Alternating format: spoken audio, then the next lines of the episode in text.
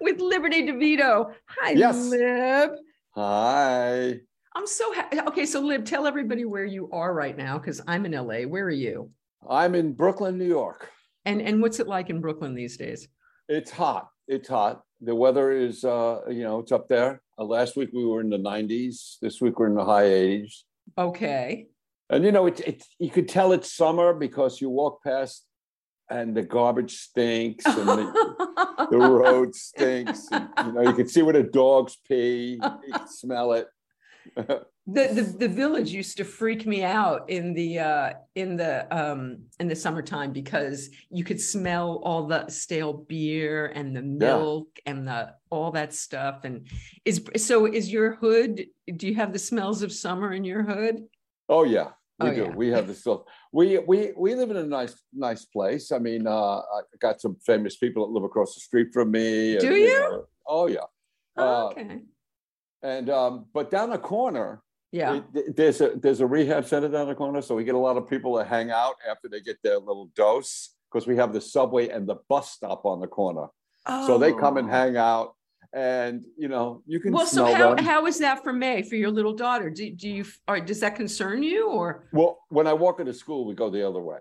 you go the other So- way Yeah. See, PS 11 is that way. PS 9 is the other way. PS9. Wow. Okay. Uh, You know, the PS is, uh, you know, I have PS 63, PS 232. Ah, yeah. Woohoo. Liberty, where'd you go to? Where did you go to? Were you Brooklyn? Where did you go to No, school? no, No. Long Island, Seaford, Seaford High School. Seaford High School. Yeah. Okay. So the people down the street are getting dosed.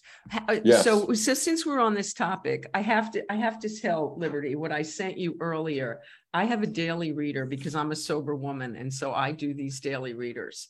Right. And my my today my reading from Nightlight, which I do in the daytime, uh, for August 24th. For those of you you can see it, it says the message is it's okay if you mess up. You should give yourself a break.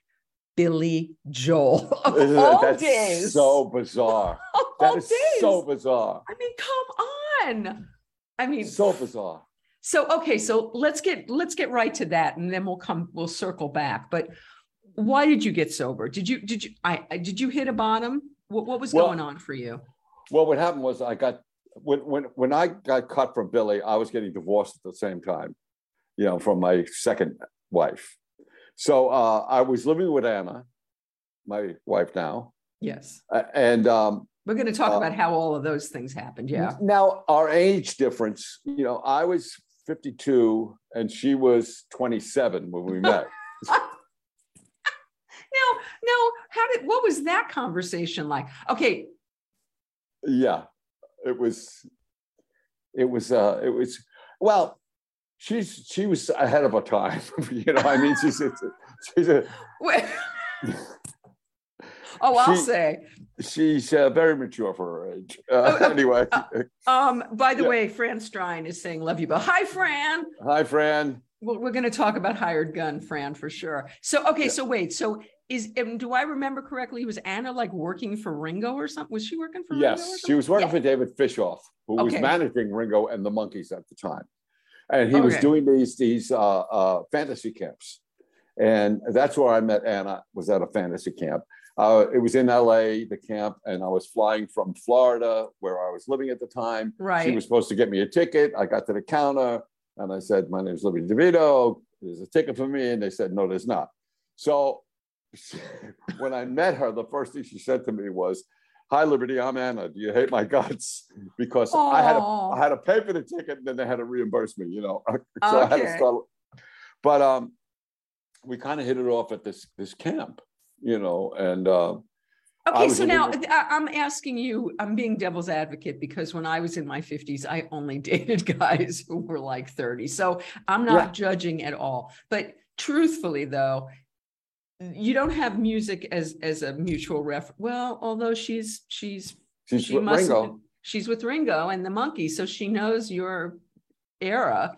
She Um, kind of she knows the era, and, and it's also like when you work for Ringo, Yeah. you really you really don't care about that I play drums with Billy Joel because you know big deal. I work for Ringo, right? so it didn't phase her. Was she she wasn't a Billy Joel fan? No, No. no. Before I met her, she went to a concert. Fishoff got tickets and she had to bring uh, Fishoff's kids or something like that. And she told me, she goes, I really didn't want to go. I wanted to leave.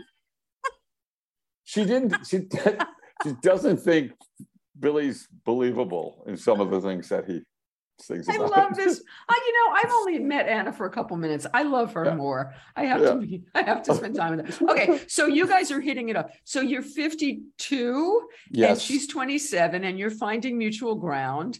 And um, camp is always romantic. I don't care what kind of camp it is, but and especially fantasy camp, right? It, it is. And uh, it was my fantasy when I saw her, you know, it's like, okay.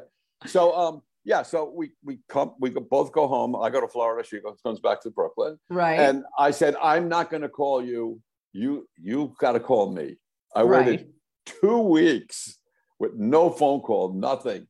And uh, I, I kept thinking, like, I, I don't know if I could do this boozing anymore or get this craziness anymore because it was getting bad, you know. I mean, I- Wait, wait, wait, wait. The two weeks that you guys didn't talk, yeah, you didn't talk. Why? Because she didn't call you. Yeah. I told her. She said I got to get my ducks in order, you know, like that kind of thing. So she So- had like a relationship she had to end or Yes, something. had to Okay, we know we know what ducks in a row. Yeah, yeah. Okay. So, Yeah. so, um, so I'm waiting. I'm waiting, and then finally, I'm- driving. I'm pulling into the place where I'm living, and uh, the phone rings, and it's her. And she says, "What are you doing?" And I said, "I'm getting up off my knees right now because I could stop praying, you know, because I was like hoping that she would call." Oh, that is a That's good line, Liberty. It's a great line. It's a great line. Great line. That's a But- great line. getting sober now I I moved eventually moved up to new york you know i mean it was like real quick like within a month i was like i'm coming to new york I'm Wait, where were home." you living? Where were you living In- when you met? in florida Oh, you're living in Florida. Okay, okay. yeah so uh i wanted to move back to new york but uh, right after 9-11 happened i wanted to go back to new york anyway and my okay. ex-wife the one i was married to at the time of 9-11 mm-hmm. said if you go back to new york you're going to go back by yourself so i already knew that i was going back by myself Okay, wait a minute. So you you're married at this time. yes Okay. Okay. yes but, but We we we're- don't we're- judge the we don't judge we're, these things. we're split up. We're, Okay. we're split up. I'm in one room, she's in another room. You know, Okay. we had a big house. Talking about rooms, we had a big house. You had lots of rooms to go to. oh, you with a needed to- pool and everything. Yeah. Hey, all right. So you had a lot of rooms to go to when you needed to go to the room. Okay. So Yeah. so you had so you had to get your ducks in a row and Anna had to get her ducks in a row. And meanwhile, you're drinking. And what what, what does it look Yes. like? What what does your using look like, Liberty?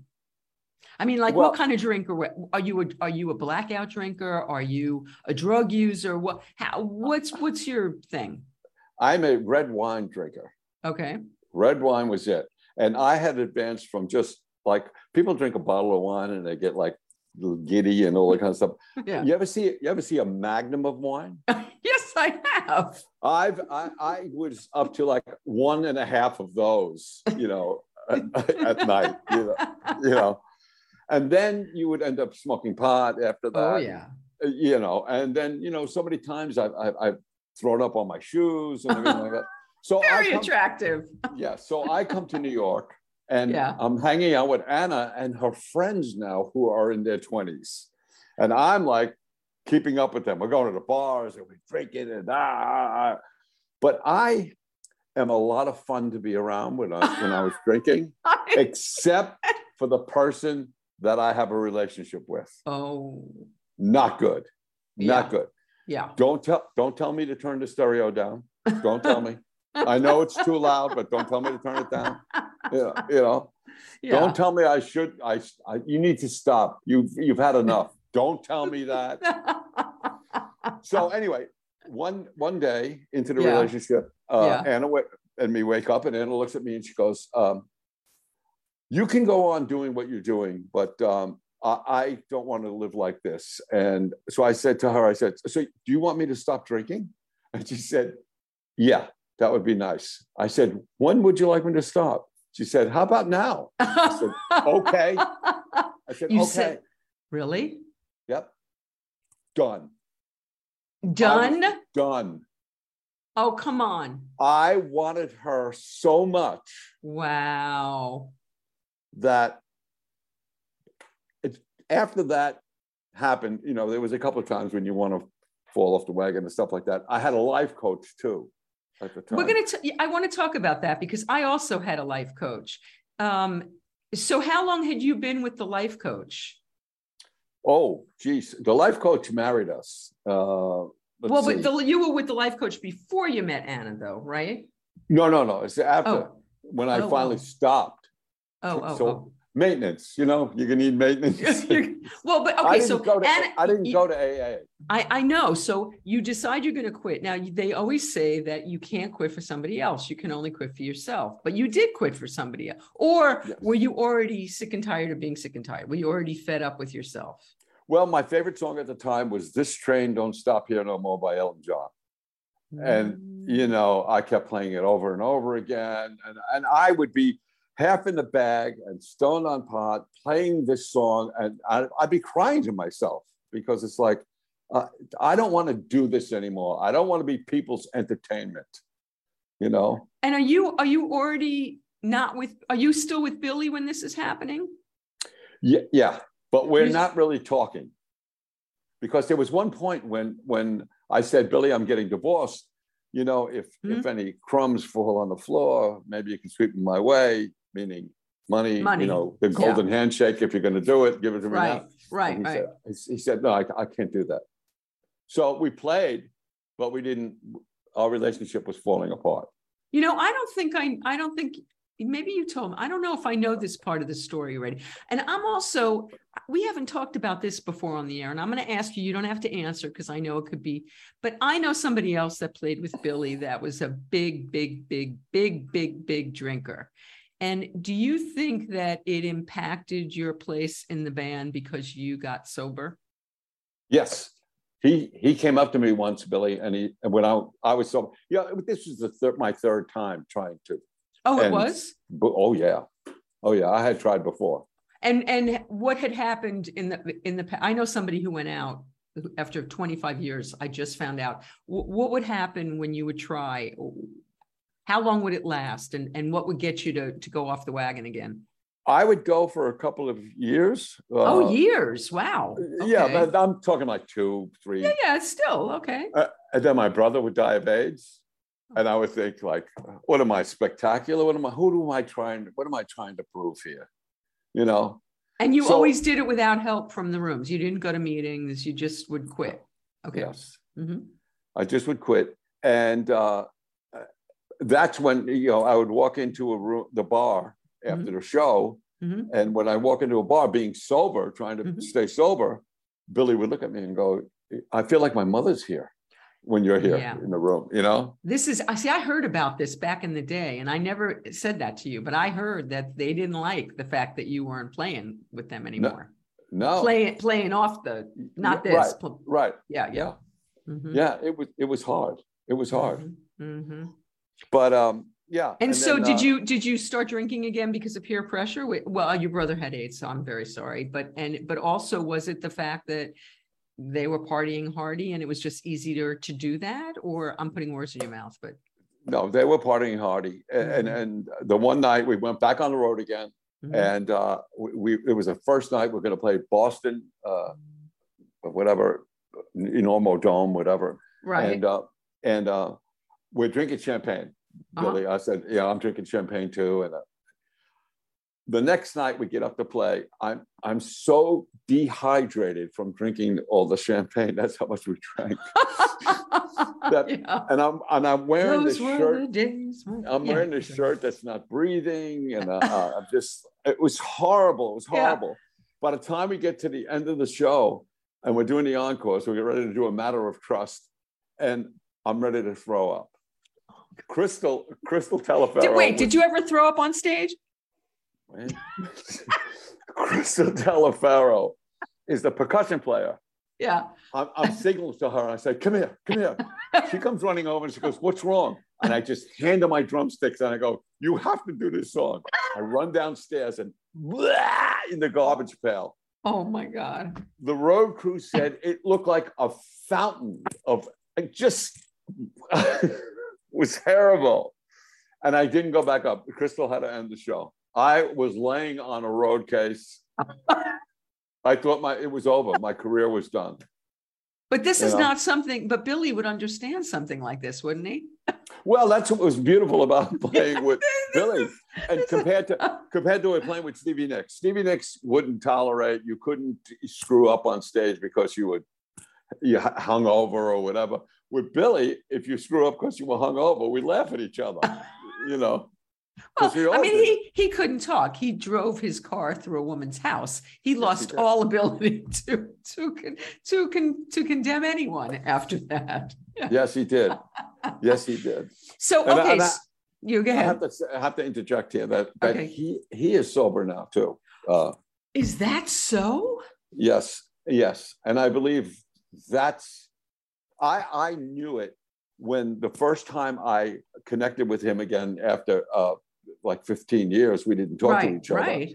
and then I wrote him the the email and said uh, uh, I was not happy the way we split up, and he wrote me back. He said I felt the same way, and then I asked him to meet for dinner because I was flying into Florida where he was. Uh, Staying. Tell us when this winter. was. Was this like about five years ago or something? How long ago was this? This was right before the pandemic. This was February. The pandemic hit in March. Stop. Yes, right before. So I, I wrote Wow. I wrote him and I said, I can meet you for dinner. We're coming in. I land at, at like 5:30. I can get to Yeah. the hotel, meet you somewhere at seven or eight o'clock. Yeah, Or I can meet you for breakfast the next day because we're playing that that night.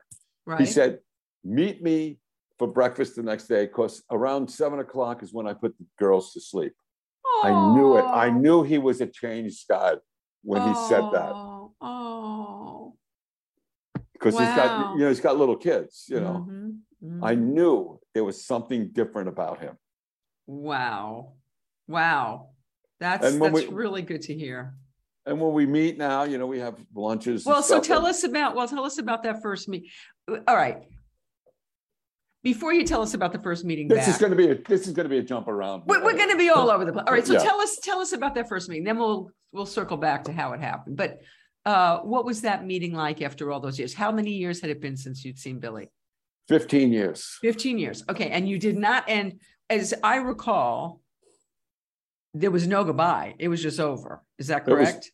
Yeah. Oh, yeah. It was uh, wasn't no phone call, no goodbye, no nothing. Okay. So tell, tell, I tell, heard- the, tell the story of how you found out that you didn't have a gig anymore.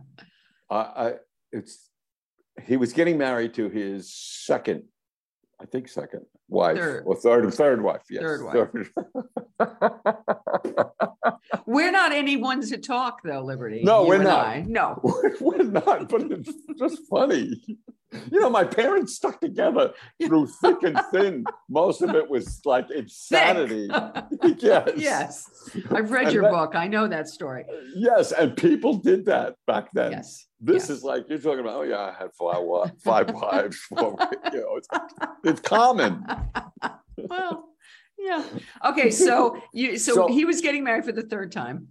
for the third time. Yeah. And I spoke to uh, oh, the uh, other keyboard player that was in the band, and I said, uh, "You know, I guess we're not invited to the wedding." And he Yeah. said to me, "He said to me, he said, I got my invitation." Oh God. I was like, oh, "Okay, I didn't get Oh. an invitation." Oh. Oh my gosh. Yeah. So and Then- no, but but wait.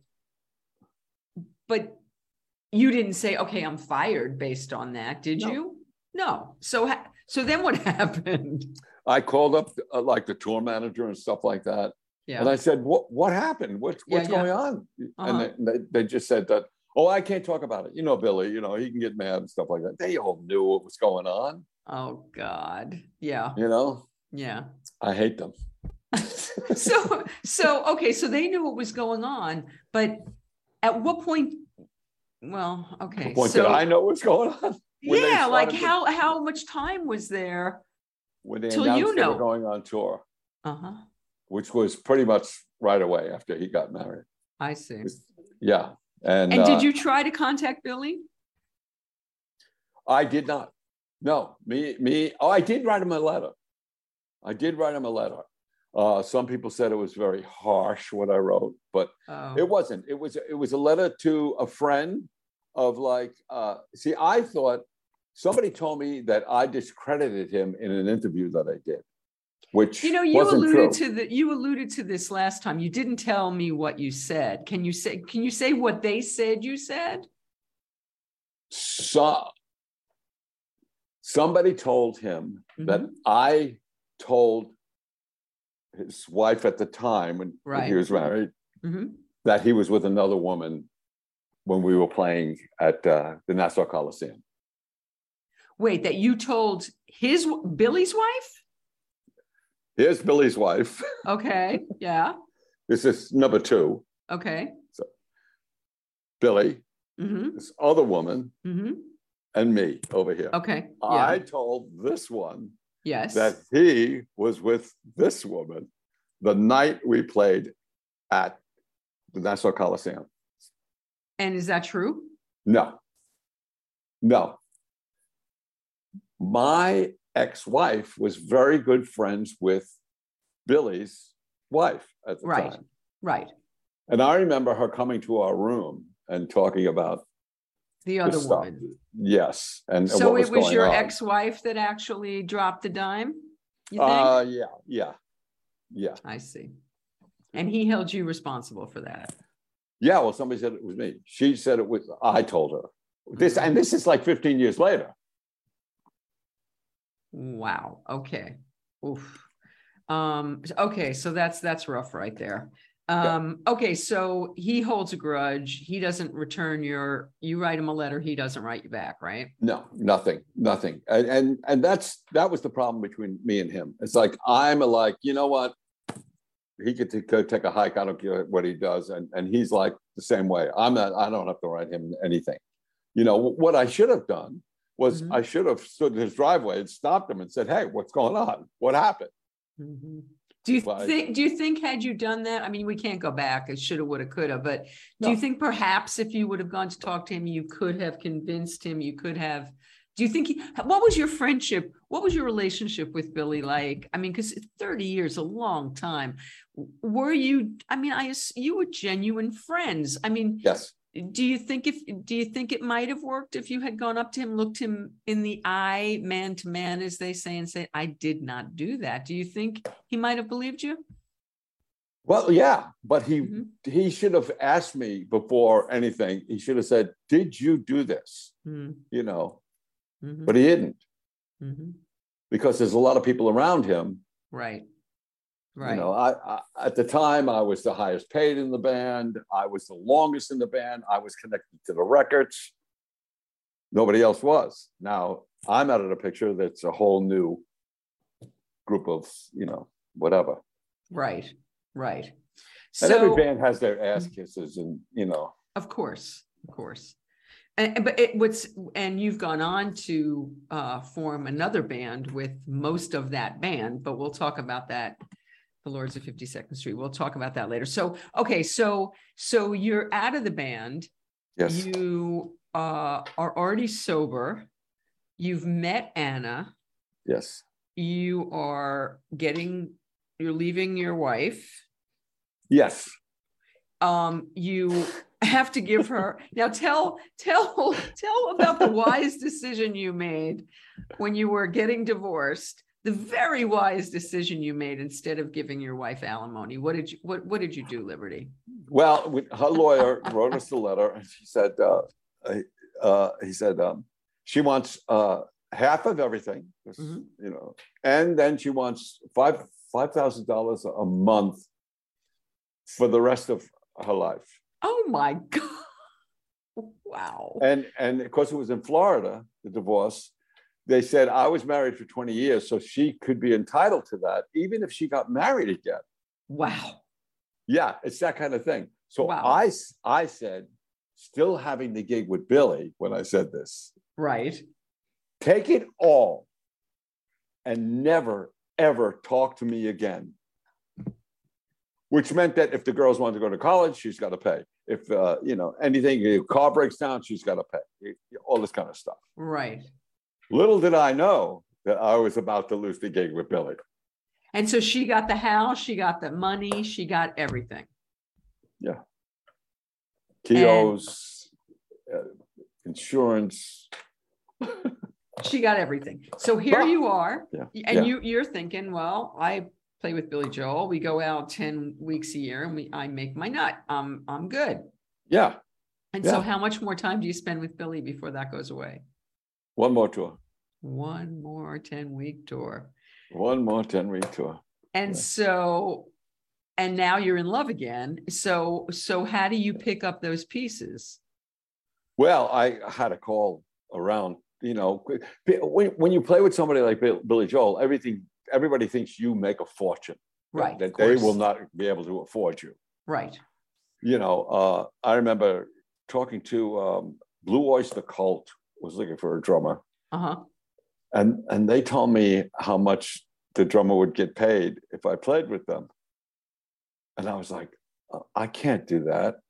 That's no, I can't do that.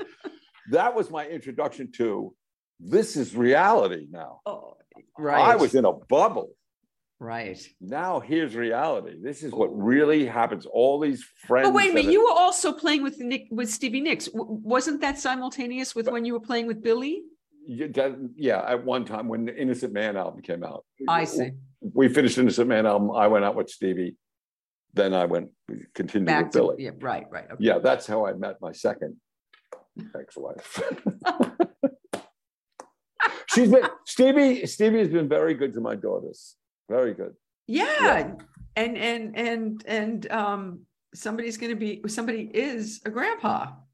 That's me. uh, With the daughter, with, with the daughter that, that worked with Steve, that toured with Stevie, right? yes, so did Fleetwood Mac. Yeah, she did the uh, she did the dressing rooms and did hair and stuff like that. And when she left, I told her, "Don't bring home a road dog. Just don't do it." Who'd she And, bring uh, home?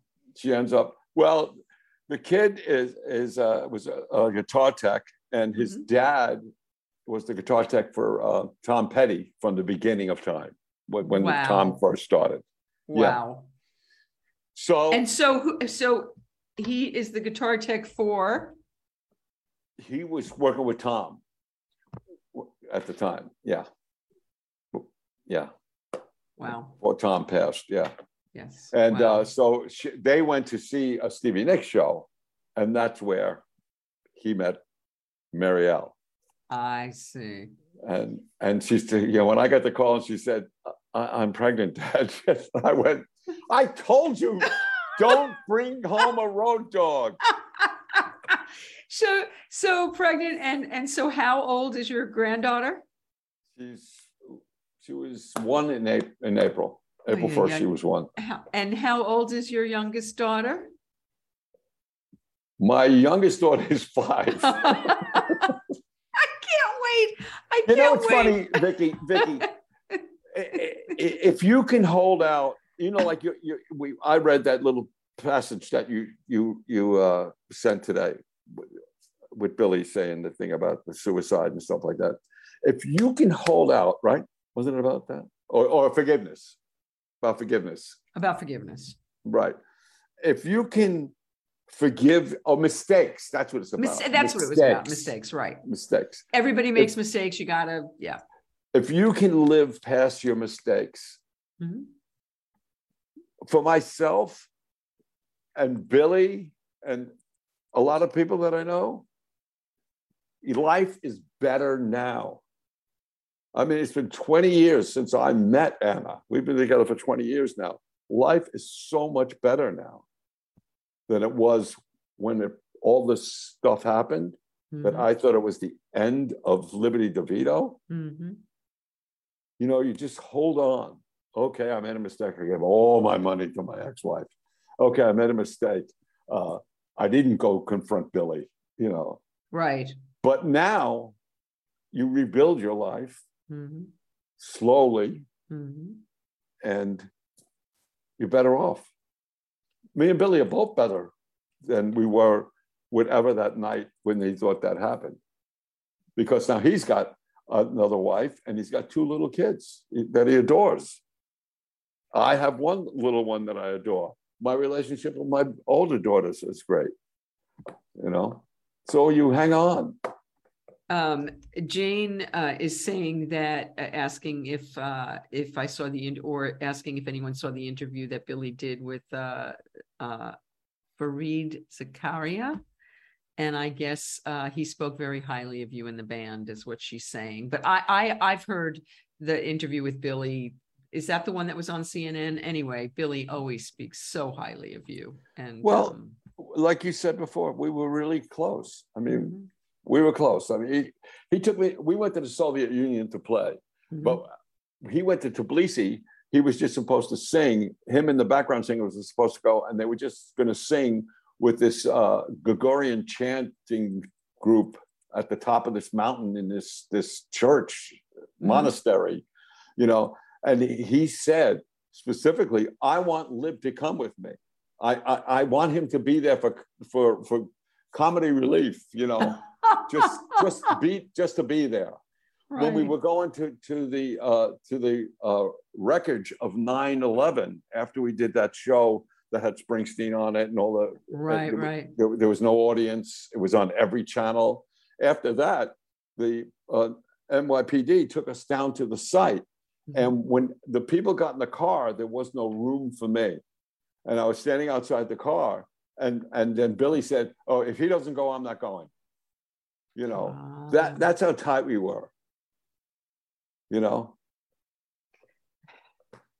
So you you had a meal with him. You had a breakfast with him uh, right before the pandemic, and how? Tell us how. Walk us through that. What was that like when you first see each other for the first moment after all this time and after all that water under the bridge? What's is it instant? Everything is good. What was it like? it was we we embraced you know hi billy. It's, it's really good to see you. Hi lib. It's really good to see you. He got off his motorcycle you know he took off his hat. He looked at me and he said whoa you look so thin you know and i said you look and i just walked away you know because he was very heavy at the time you know. So we went in we had breakfast and we just talked about um, our families now what we're what we're doing now and and and as, as far as uh, with our kids and what the older kids are doing. Uh, we talked about people who had passed that we worked Mhm. with who's sick who you know who's not well. That's basically what our breakfast was about. Mhm. just talking about that. Nothing about what, What happened, happened, why did right. we why did we end? Nothing. He just said at one point he goes why did you want to get together today. And i said i just wanted to see you. And he goes like a nostalgic thing right? And i said well yeah you know i just Mhm. i thought it should be over what you know was a, we made a lot of beautiful music together you know? So it was like we were standing on like i write in the book we were standing on this bridge and all the troubled waters were going underneath it. And we were just standing on the bridge now that wa- that was getting us through it Mhm. you know? And the greatest thing was is that every time i met somebody or saw somebody and they would ask me if billy was walking down the street and you saw him what would you do? I Mhm. said i would walk up to him give him a big hug probably kiss him on the cheek and say i love you billy when we went out after the meal was over it was going to rain. The clouds were coming in and he had his motorcycle. So i walked him to his motorcycle. He put on his helmet. He turned to me and i grabbed him and i i kissed him on the cheek and I said, I love you, Billy. And then he looked at me and he said, and I love you too. He got on his motorcycle, he took off. I got in the car and we left. And that's the way that ended. You know, it was like, I, I what I said I would do, that's what happened just naturally. That's beautiful. And and since then you've had more convers there's been more stuff since then. It didn't end there. No, yeah, it didn't end there. No, we uh, email back and forth and stuff like that. And now there's uh, they remixed uh, the Yankee Stadium.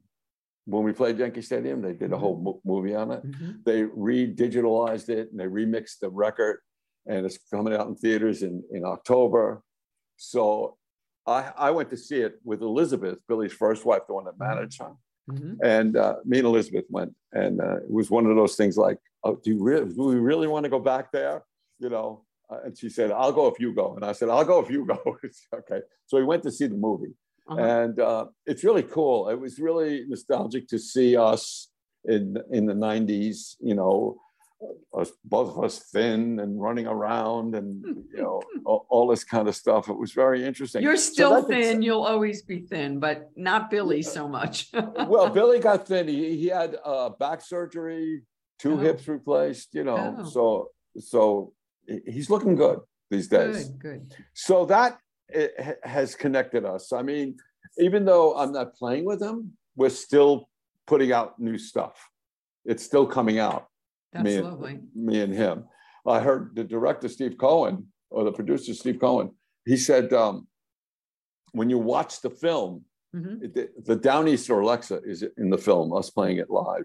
Mm-hmm. He said you can feel the connection between me and Billy when we're, we're playing together. He said you could see it. it. It's unbelievable to watch. You know, so it's cool. It's still there. And the greatest part was is that he wasn't going to ask me to come and play with the band again when we were having breakfast. And right. I didn't want the gig back. I just wanted my friend back. And I think right. that's what he wanted too. He just wanted his friend back, mm-hmm. you know? Uh, uh, okay. So now for the people who don't know, how, how did that start? Okay. I, I'm, you're a kid, you're, you're in Seaford, Long Island. Um, wh- why do you start to drum, Lib? Well, I asked my parents later on, why did you buy me drums? Because I always loved music. I used mm-hmm. to sing the songs. I loved Dion. I loved the Four Seasons. I loved all that kind of stuff. I asked my dad, I said, why did you buy me drums? He said, because they didn't make Prozac when you were a kid. so, How old were you when they got you drums? I was uh, probably, how old are you when you were in sixth grade? I don't 12? know, 12 or something. And and before yeah. that, did you have any visions of of being a rock and roller? What, what, did what did you think? Like when you're a little kid, what do you do you want to be a fireman? What do you want to be a rock and roller? What do you want to be before you start playing drums? I didn't know what I wanted to you be. Didn't, you didn't you didn't know. So no. so he gets you drums and is it like love at first sight? Do you know what you're doing? Do you suck? Are you great? Uh, what? Go join the sixth grade school band. Mm-hmm and uh, I can't do the buzz rolls and the Star Spangled Banner. And the teacher says, put the sticks down, DeVito. You'll never do anything with the drums. I hope, I hope you've seen that teacher since. Yeah, he's probably dead by now. Yeah. but yeah. you know, but then then getting into junior high school, right? That's when you start to you know see girls and you want to meet girls. But I didn't play sports. You know, I, I mm-hmm. didn't like sports. Uh, mm-hmm. The girls love the guys that played sports. They love sure. the football players. You know, they mm-hmm. they love the uh, the bonfires that they had at night. I got shot in the ass with a paperclip once, and I was like, "This is uh, this sucks," you know. So, so it wasn't long after that though when the Beatles came on the Ed Sullivan Show. Mm-hmm. When that happened, then it was like, okay, that's what I want to do. I think that I can do that. It's a great way to meet girls.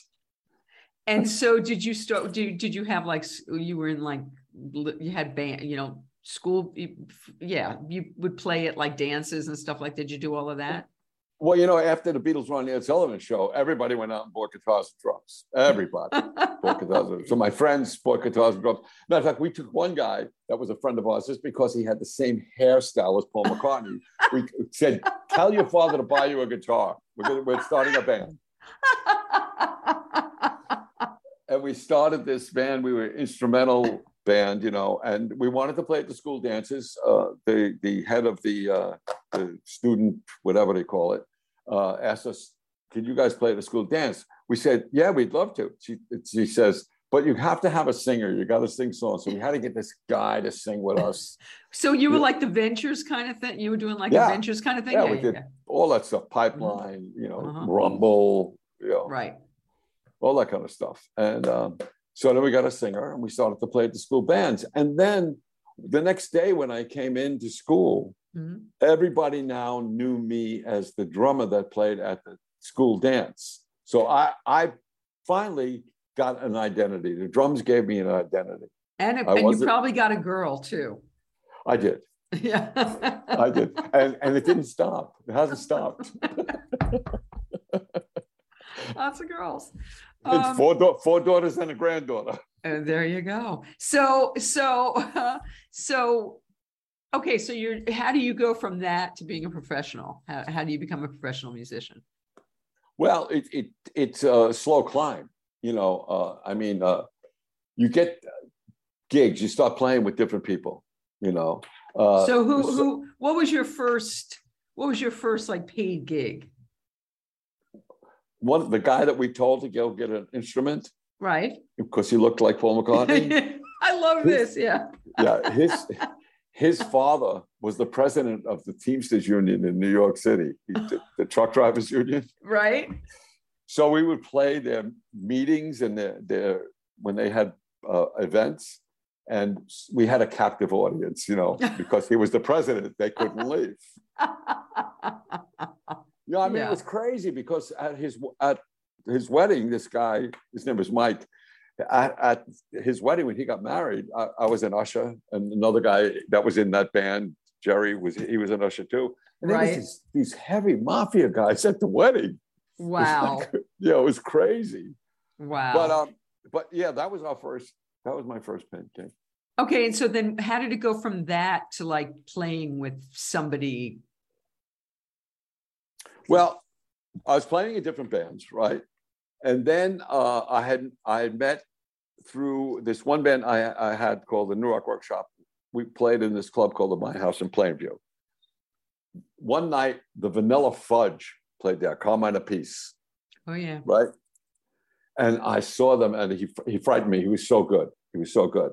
By the way, I I, saw you do like a, I saw you two side by side. And I love Carmine and he's great. You kicked his ass. That day you kicked his ass. I'm just telling you. But anyway, go ahead.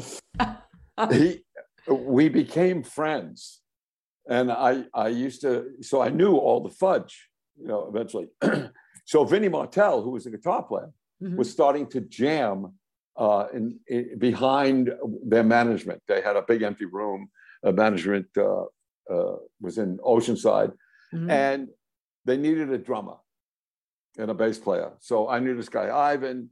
Me and Ivan went over to jam with Vinny. We're jamming with Vinny. The Detroit Wheels, Mitch and the Detroit, Mitch Ryder and the Detroit, Wheels. Detroit Wheel- Mitch, mhm. Mitch had split. The Detroit Wheels come to New York. They're looking for a drummer because Johnny B is going to leave the band to go with the Romantics, right? Okay.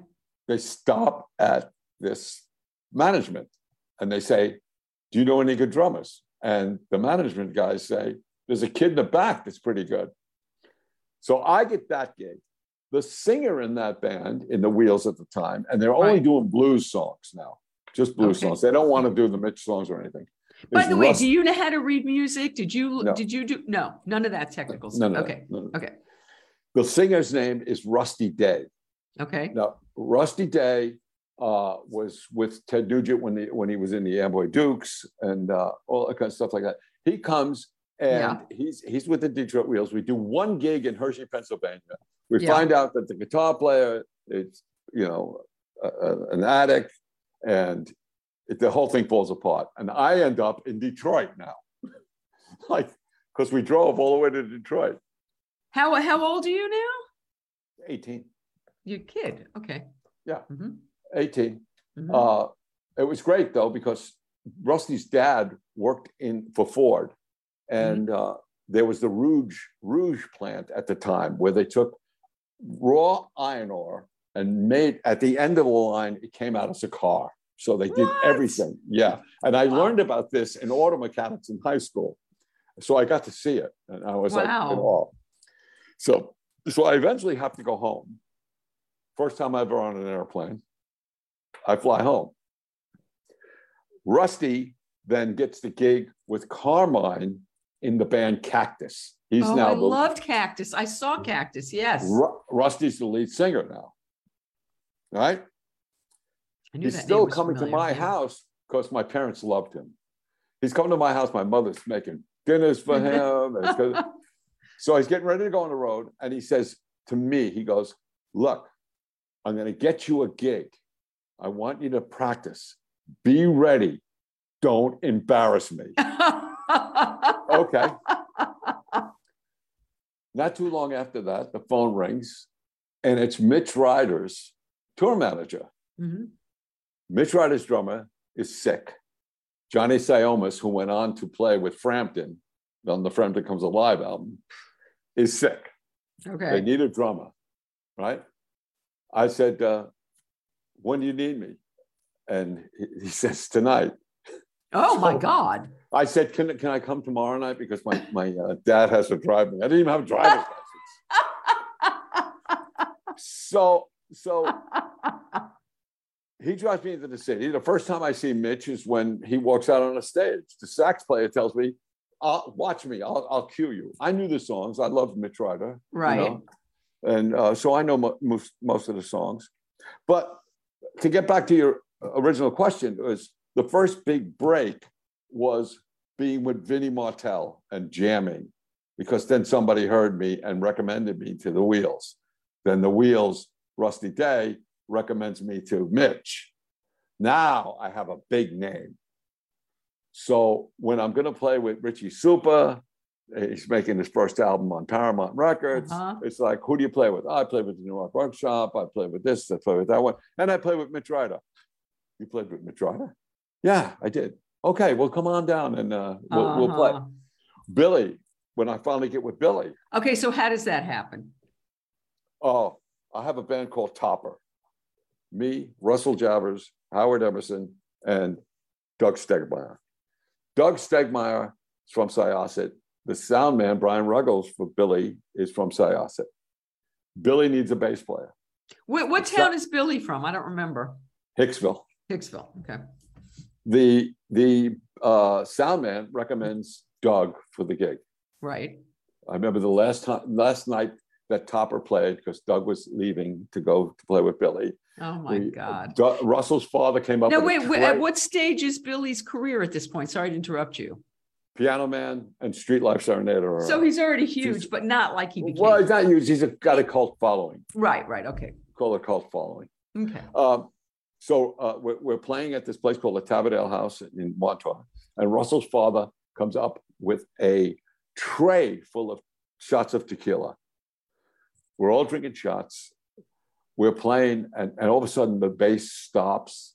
There's no more bass. Doug is asleep on the floor.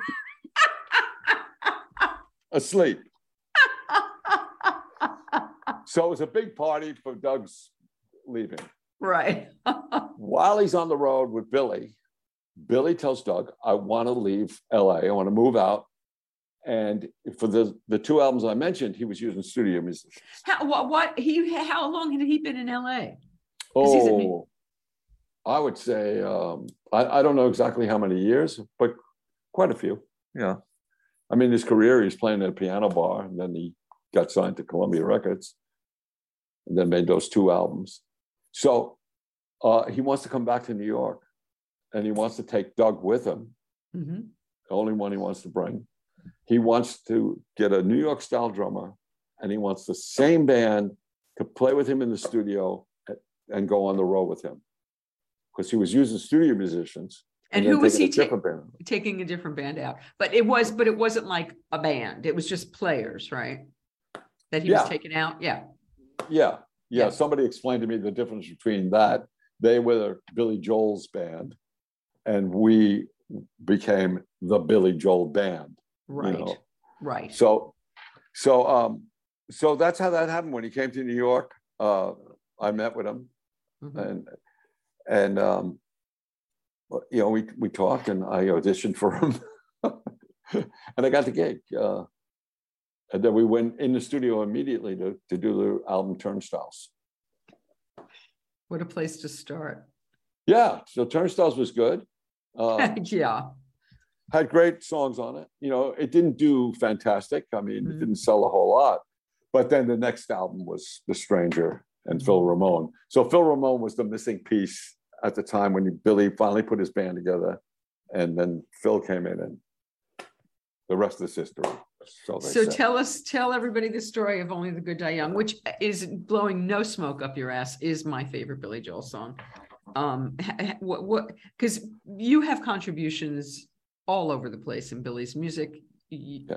Yeah, you're yeah. Um, so what was your contribution to that song, Lib? He wrote the song. We were on the road. Uh, I remember we were in Knoxville, Tennessee, Mhm.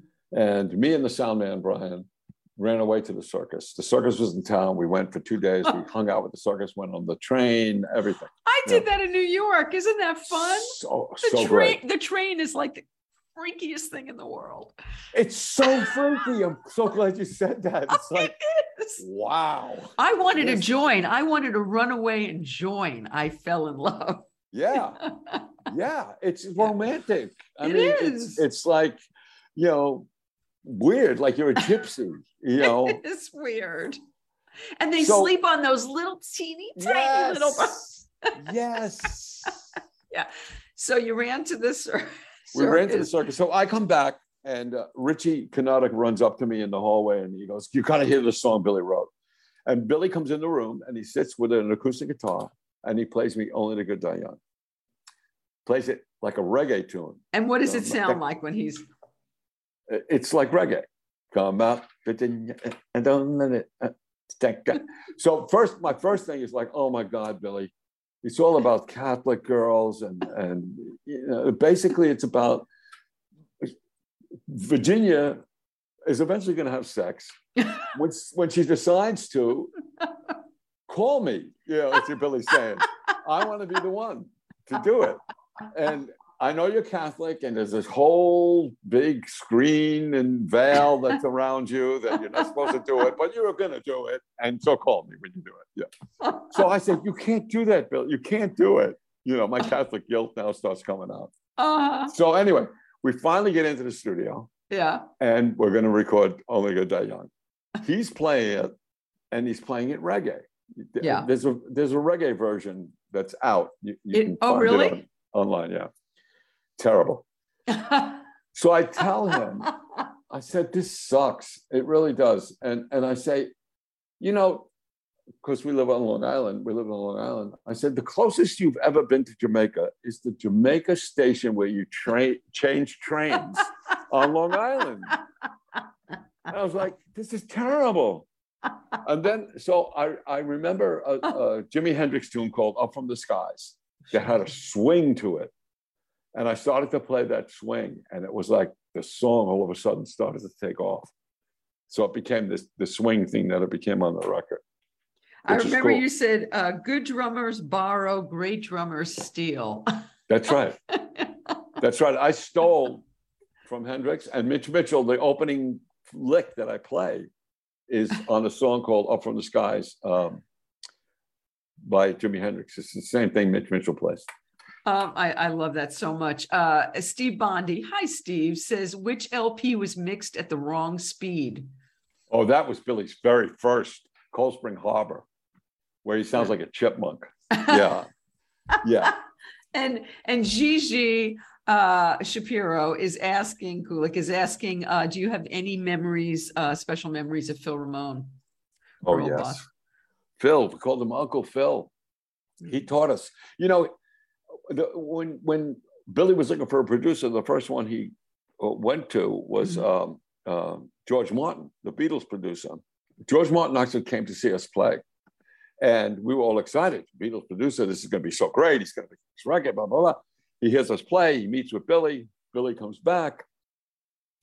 He wants to produce me. Great. This is going to be so good. But he wants to use studio musicians. We're like, ah, he sucks anyway. Uh, What has he done since the Beatles? Anyway. what's he done So, since the Beatles? so Billy, Billy says to him, "Love me, love my band," and he turns him down. you know, you got, you gotta, you gotta, you gotta. Wow, wow, Yeah, yeah, yeah, that was a big. huge, huge. Yeah. So Phil comes to see us at Carnegie Hall. We, we're playing Carnegie Hall two nights, three nights, however, and he comes to see us. He finally gets us in the studio. He says he's going to produce us. Gets us in the studio, and he says, "I want you guys to be the rock and roll animals that you are, but I'm going to make it so people get it on the record. You keep that energy, but you're going to play a little simpler. You're gonna play it like so you have hit You're records. you're gonna have that. a pop, and there's gonna be, a- Yes. yes, yeah. Yes. Mhm. So he taught us how to do that. I can Mhm. remember him coming up to me during moving out. During moving out, Billy Billy wanted me to play uh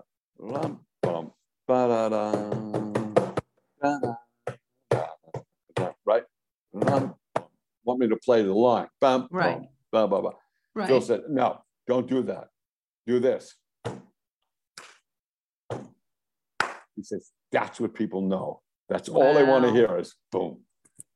And from that day on, it was like, okay, this is going to be great.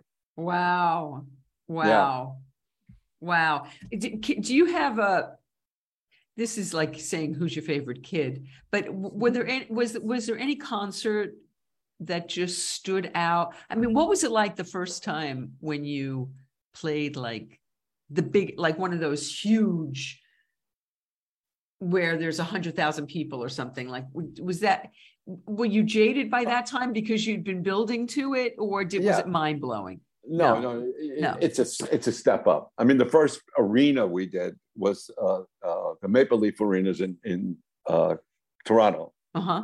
and we only did half of it. But Oh. it was an it was an experiment to see if we could go from theaters with the show that he had. You know, Billy used to like cigarettes uh, Right. before New York State of Mind to make Uh-huh. smoke to see if it could translate to an arena, Right. which which it did.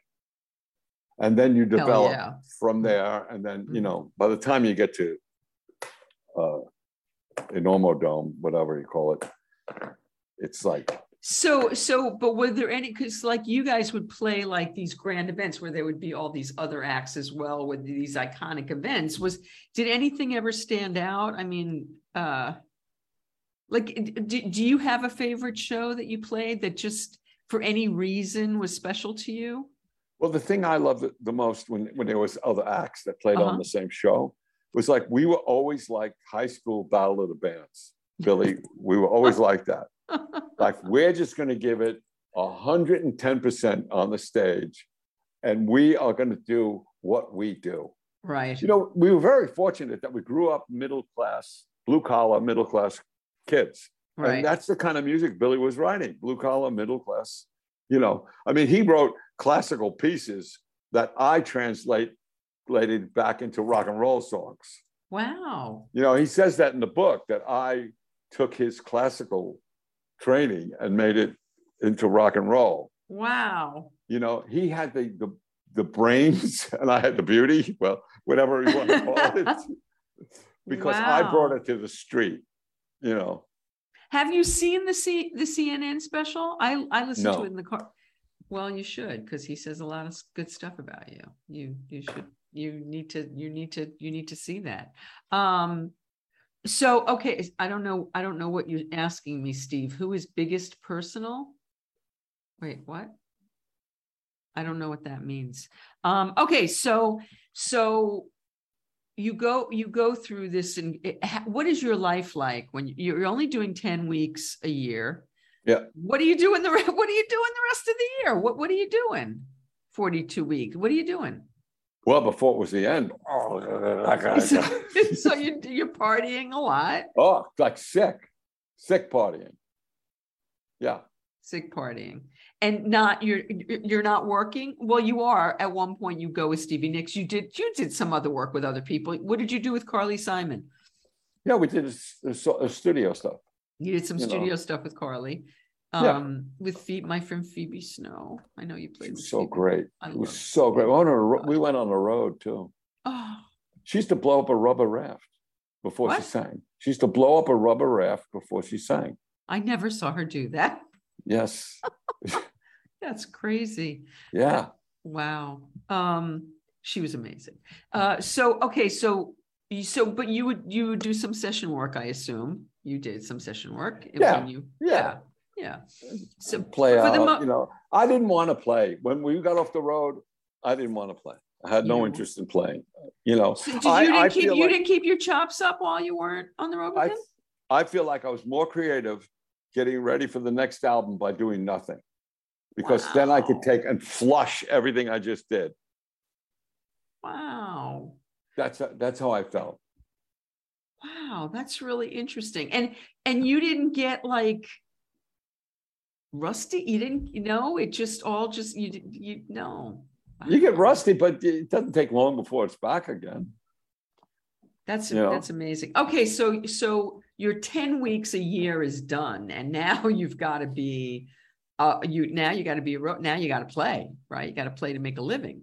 Yeah. So you you and you're sober, so you're more able to do that. So what does life look like after Billy Joel for you? I did a benefit concert Mhm. uh, with Ricky Byrd, My, I love the Ricky. Yeah. and we're doing a sound check with these other members of the band. Mhm. And Ricky, by the way, jo- is Joan Jett and the Blackhearts. He's no longer with Joan when this happens. no, John Okay. along with Joan. Uh-huh. We had met at one of Fishof's uh, camps, the one he did in New York. Mhm. So um, we're doing this benefit, and the other Mhm. guys leave the stage, and me and Ricky are just up there. And Ricky starts playing like the old R and B stuff and things like Mhm. that, and I'm playing along with him. And I look at him and I say, "You know, we should start a band and do this stuff." So he says, "That's a great idea." So we call Christy Nolan, and at the time uh, we get Hugh McDonald, who plays with Bon Jovi, and you know other people from other bands, and we form the uh, NYC Hit Squad. We call it. And what a great band you guys are. I've seen you. You're great. It's a That band. was a lot of fun. Um, that was a lot of fun. So that was the first time I'm getting back into it. Right. Then he knows Billy J. Kramer, and he comes, and Billy J. Kramer is looking for somebody to play the drums. So I start playing with him. Then I get a call, somebody from the Long Island, uh, not Long Island, from the Rock and Roll Hall of Fame in Mhm. Cleveland sees the hit squad. But that night they see us. We're playing with Rob Arthur, who plays with uh, Peter Frampton, Mhm. a- and Will Lee is playing bass at the time. They call me up and, Mhm. and they and they say, "We saw the hit squad. We're going to do this thing now. We're going to have uh, other artists come in, maybe like five to eight artists uh, a year, and you guys are, for one day are going to play with all these artists. And I want that band, the Hit Squad." I said, "But that wasn't really the Hit Squad." They said, "I don't care. We want that band that we saw." So I got to call all the guys. We all do it. We end up playing the Rock and Roll Hall of Fame like for years Yeah. doing all their events except the induction The one that, right, the induction, yeah the one they do in New York. And uh, that's the uh, one with Paul Shaffer and, yeah, yeah. Yes, but Paul had Paul played with us a few times over there. Mm-hmm. So they do one that is uh, women in rock. Mhm. Mavis Staples is on it, Cyndi Lauper is on it, and Ronnie Spector's on it. Uh-huh. After that, I get a phone call from Ronnie's management. Ronnie wants you to play drums for her. Mm. I play with Ronnie for a few years, which was the greatest. Oh, You know, if you're going to play with somebody after Billy Joel, it better be somebody really, really good. You know, she was the queen of rock and roll. I mean, she was it. She she would come out sometimes, and I would look at her because I only could see her back because uh, Mhm. you know, right, of course. she's in front of me, and there's that young Ronette. She was amazing. Wow. And she really took me under her wing. I mean, we would sit backstage sometimes and she would talk about her issues with Phil, you know, uh, and, Yes. I, and, and I would talk about with Billy, what happened with me and Billy. Mhm. And, and, you know, she'd say, "It- it'll be over. You know, you'll get past it. You'll get through it. It'll be fine, you know? And she was just great, you know? Wow. Yeah. Wow. Okay, and so you're playing with with with Ronnie, and then what happens? Then what what else happens? When when did the, the Lords of 52nd Street? When does that happen? We get inducted into the Long Island Music Hall of Fame. Now, I did not want to go. I didn't want, I, What, what year is this? I'd say it's probably five years ago. maybe. Okay. Mhm. No, May wasn't born yet. So it's over six years ago, I guess. Mhm.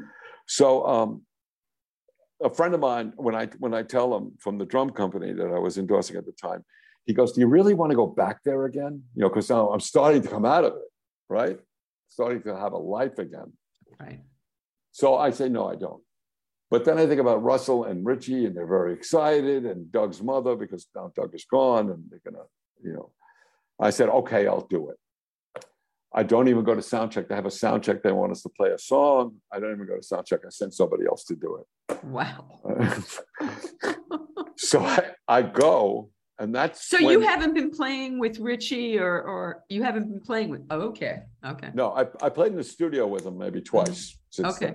then, uh, before then. Mhm. Um, so we get there, we play a song, and um, uh, we do speeches. Each one of us does a speech. And this is when I say that I list everything that I did growing up as far as music goes, Mhm, mhm. and the people that I knew, and the people that made the stranger great, you know, whether they were past or they're still here with us, whatever, you know. And and then I, I mentioned that the band Topper that we had, and Billy had seen Topper. Mhm. And I, I used the phrase, Billy did not make us great. Billy saw the greatness in us, and that's why he took us, Ooh. you know, and that was like, oh, okay, I get it now. You know, everybody was like, oh, I get it now. They were already a band, they were already. Billy just, you know, Took what was there and, yeah. Yeah. He knew what he was doing. No Mhm, fool. mhm, We had been playing for years already. mhm. So anyway, we go there and um, we play. We want to play one song. Ron Delsener is there, and uh, you know he's being honored that night. Uh, and Steve Bondi sing, uh, the Young Rascals, Pepe's there. I guess Pepe was there. Were they there that? Yeah. Yeah, Mhm. and uh, the Young Rascals are in that Long Island Music Hall of Fame. They're all in there, and uh, so we end up playing like four or five songs. The crowd's loving it, you know, because now it's the real guys playing Billy's songs. Right. Who's You know, singing? We had this guy Dave Clark. He sang with us. Dave. Clark? The Dave Clark? No, not Uh, the No, Clark. okay. I was gonna say, wait a minute, Dave No, Clark, okay, that Dave Clark played drums in Dave Clark Five. Yeah. yes, okay, but he's No. saying, yeah. This is a, this is a guy that that, that plays. Uh, he's got his own Billy tribute band Oh. Long Island, and uh, does very well. Mhm. And um, so we we play five songs, and then we start to think like, hey, you know, there's somebody. But you're not doing it with intention, you're not doing No. it, you don't go into it with intention, okay. No, no. Mhm. So a while later, Mhm, I get a call. mhm. Why don't, why don't you guys do this for real? You know, like Who, you guys. who, who says this to you? this guy that's managing us now, Andy uh, Gilmore. Okay, He says it. He says it to us like, you know, you guys could make some bread out of this, you know. And we thought, yeah, there, there's people that do it. They make a lot of money playing what we recreated. Why don't we do it? We're the Right. guys. we're the guys. So that's how that came about. You know what this reminds me of? This reminds me of the immediate family. It's kind of like the same thing, right? The section, they, they, they, they were the ones who were on all those records and now Yes. they played the records that they, exactly, it's the same kind of thing. exactly. Mm. You know, I mean, uh, we, we the, the Lords have played with uh, Little River Band, and we played with uh, uh, a, a bunch of different bands, and we have more members in our band That are original than they do. Yes. it's really funny. That's hysterical. So, okay, so how did Hired Gun? I, I love Fran Strine. He and, and Ray Parker were just with me a couple weeks ago. How how does uh, uh what's that about? Tell us about Hired Gun. You know, it's funny. Fran posted a picture uh, a couple of years ago. He did the took a photo of the mm-hmm. album cover that Dolly Parton used, Mhm. and he, he posted the album cover. And he said, I did this like four years ago, or something like that, five years ago, whatever it was. And I said, underneath it, I wrote, Fran, I don't know how to not sound New York, but fucking bastard. That's, you know, something like that. Like, God, you did that. That's so great. But Fran, yeah, Fran was great. Hired Gun came about. I got it on e- uh, on Facebook. I got a um, what do you call it? A request. Mhm. Do you want to? We're going to do this documentary about uh, guys who are sidemen, hired guns. Do you want to be a part of it? I thought, ah, yeah, th- this happens all the time. People call me and say, "You want to be a part of this? You want? I'm going to make a video of this. We're going to do a documentary of this." Yeah, sure. I didn't know it was going to blow up like it did. Right. You know, my biggest disappointment is that I'm wearing shorts and a t-shirt when everybody else has got their leather jackets on, and makeup. And, so I thought it was going to be one of those things, you know. But Fran was so kind. Uh, you know, I mean, he really gave me a lot of time and and, and he get, let me tell my side of the story. Yes, you he know. did. Yes, he did. And thanks to you, I got to go to the premiere and have so much fun. And I got to meet people and Fran, who has since done my show a couple times. Yeah, thank you. Um, Fran's great. He's done a lot. He's done a lot. He's done uh, Ray Parker thing now. yes, Who you gonna was an call? ex- another excellent documentary. Both of them excellent. Yeah. Um, so okay, so your book. So why why did you how did you start to how did the memoir start? What where did that come from? My book. Yeah, why did you start writing? What what, Oh. what sparked you to write? I started to write a family history for my girls, Oh, where the family comes from, how they came over from Italy. you have My- one wacky family, by the way. Oh yeah, yeah, yeah. My dad, World War II. He was a policeman. All that kind of stuff. I wanted them to know. And then when I parted ways with Billy, I, I started to write notes about. You know, I mean, I could have thrown everybody under the bus, but after writing them, writing it down, and you look at what you wrote, and you go, I can't do that. Yeah. I can't do it. It's cheap. Yeah. It's cheap. You know, I know Billy wrote a book and uh, he got a bunch of money for it. Mhm. And and then uh, he gave the, the publishers the book and they said, Mhm. There's not enough dirt in here. You need to put more dirt in here. And, and they said, I can't do that. And he gave the money back to them. Wow, yeah. wow. And yeah, so it's it's cheap to do something like that. Mhm. But um, so what I decided to do after watching all these shows like uh, American Idol and all that kind of stuff, The Voice and all that kind of stuff, where people think that you go on a show like that, you win a prize and you get a record deal and you become famous. No, you gotta you gotta pay your. Due. Oh, come here, May. Let's Hey, meet May. Hi, May. She's back there.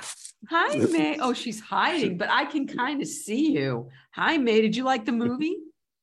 Did you have a good time? How was how was the canto? Terrible. It was terrible. Why? All right, you going to bed? I want you to put me to sleep. What? I want you to put me. I, oh, I got a couple more minutes here, okay? We're, we're almost done, May. I promise, and then Daddy can put you to sleep. All Oh, right. oh, yeah, Love yeah, it. yeah, she a cutie. And I look what you got saved. You didn't have to go see a terrible movie. She thought it was terrible. It was a kid's movie. So where were we? Um, the book, your book. So you're writing your book. Oh, yeah, yeah. Yeah. So so I decided I'm going to write about how I how my family came from Italy, Mhm. and then I be, be- get to play with one of the biggest single artists ever in the world. How did that happen? Well, it didn't happen by going on a, in a contest and winning. No, it happened by paying your dues. you know I, I wanted to the kids see there's there's the the good road that everybody knows about Mhm. that I played with Billy Joel, but there was the dark road too, you know. And sometimes you have to travel that dark road. And sometimes sometimes some people don't make it off that dark road, like Doug didn't Mhm. make it off the dark road. Mhm. So if if I could save a kid from doing what Doug did, Mhm. then I, I did my job. Mm-hmm. You know, letting him know that yes, it's hard. This is a hard business to be in. Do you mentor any young, like if a young drummer gets in touch with you and wants some advice and stuff, do you, do you talk? Will you? yeah. Mhm. Oh yeah, sure. Okay, so now so I'm going to let you get to May, but tell us about Love Santa Claus, a humble-hearted Christmas story. so how did that happen? How'd you write a kid's book? I was writing it f- for years when I was younger. I, I was writing this thing about Santa Claus. You know, he gets up in the morning and oh my God, he realizes it's Christmas Eve and his sled is a mess. His boots are everything's a mess. His suit is ripped and everything. He's got to get it all together. You know, and see, a lot of people know. uh, Everybody celebrates Christmas. I mean, Even Jews, yes. even Well, Jews yeah. celebrate Christmas. Yes, you know.